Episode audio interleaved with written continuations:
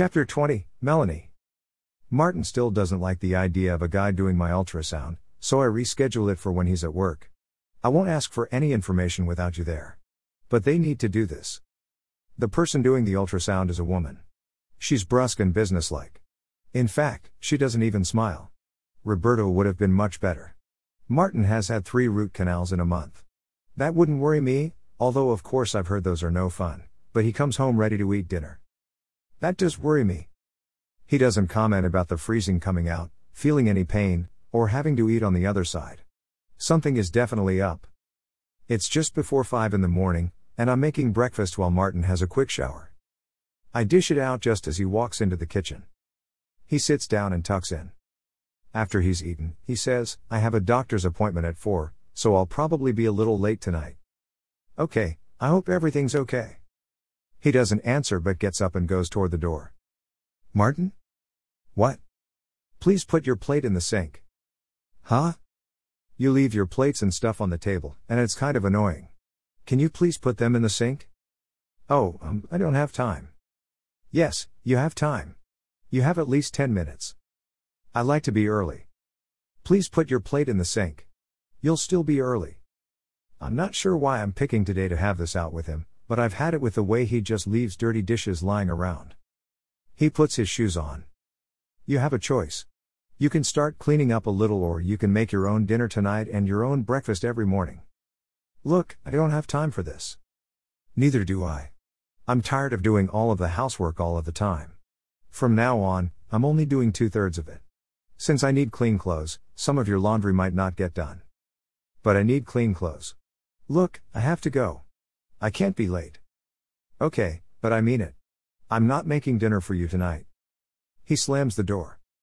Okay, this could get interesting, but I'm not going to give in or back down. At 9, I get a call. My doctor wants to see me, and she can do 4 o'clock this afternoon. I call Martin right away. He's working, so I get his voicemail. It's me.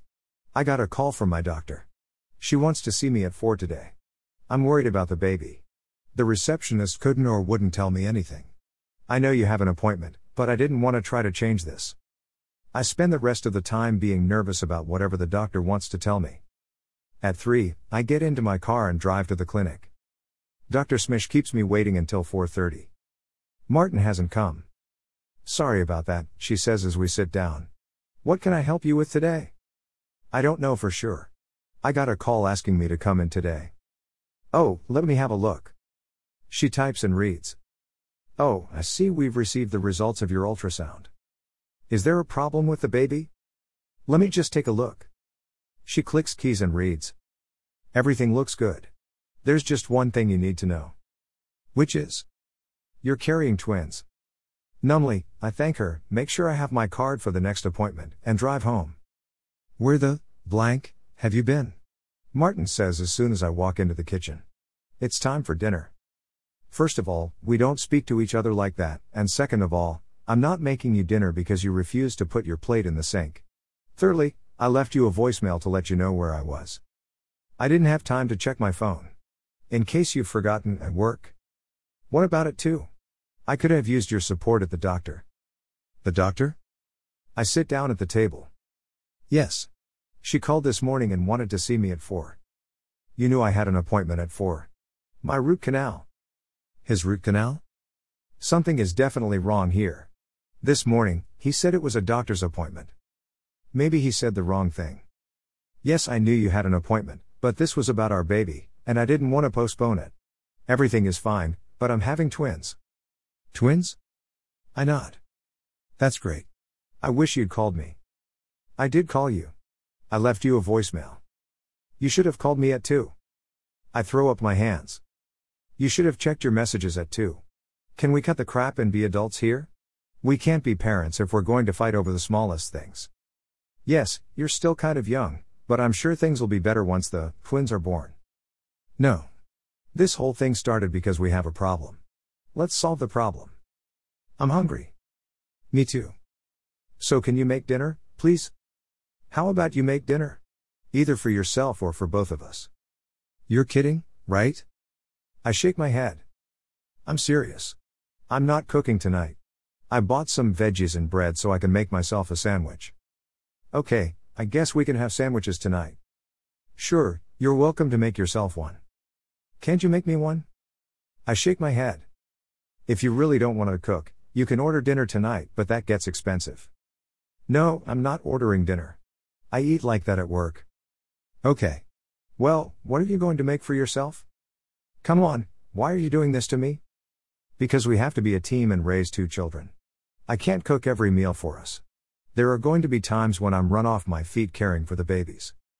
But you don't have the babies yet. No, I don't, but we need to start now so we'll be ready for them. He goes over to the counter and pours himself a cup of coffee. He takes a sip. I have a question for you. A question? Yes. What? Do you know how to cook? Dead silence. Martin? Slowly, he shakes his head. Well, why didn't you just say so? It would have saved us a lot of time. He shrugs. Well, that's easy to fix. Easy? Yes. All you need to do is learn how to cook. But it takes years, and it probably has to be when you're young. Who told you that? Mom. Oh boy. He's sensitive about his mom. I'd better not even so much as imply any criticism of her. Besides, I can't imagine she'd tell him he can't cook. I don't understand. What did she say? She says learning to cook takes lots of practice. So did you ask her to teach you? No. I used to watch her sometimes and ask her how she did it so fast. She said, with years of practice.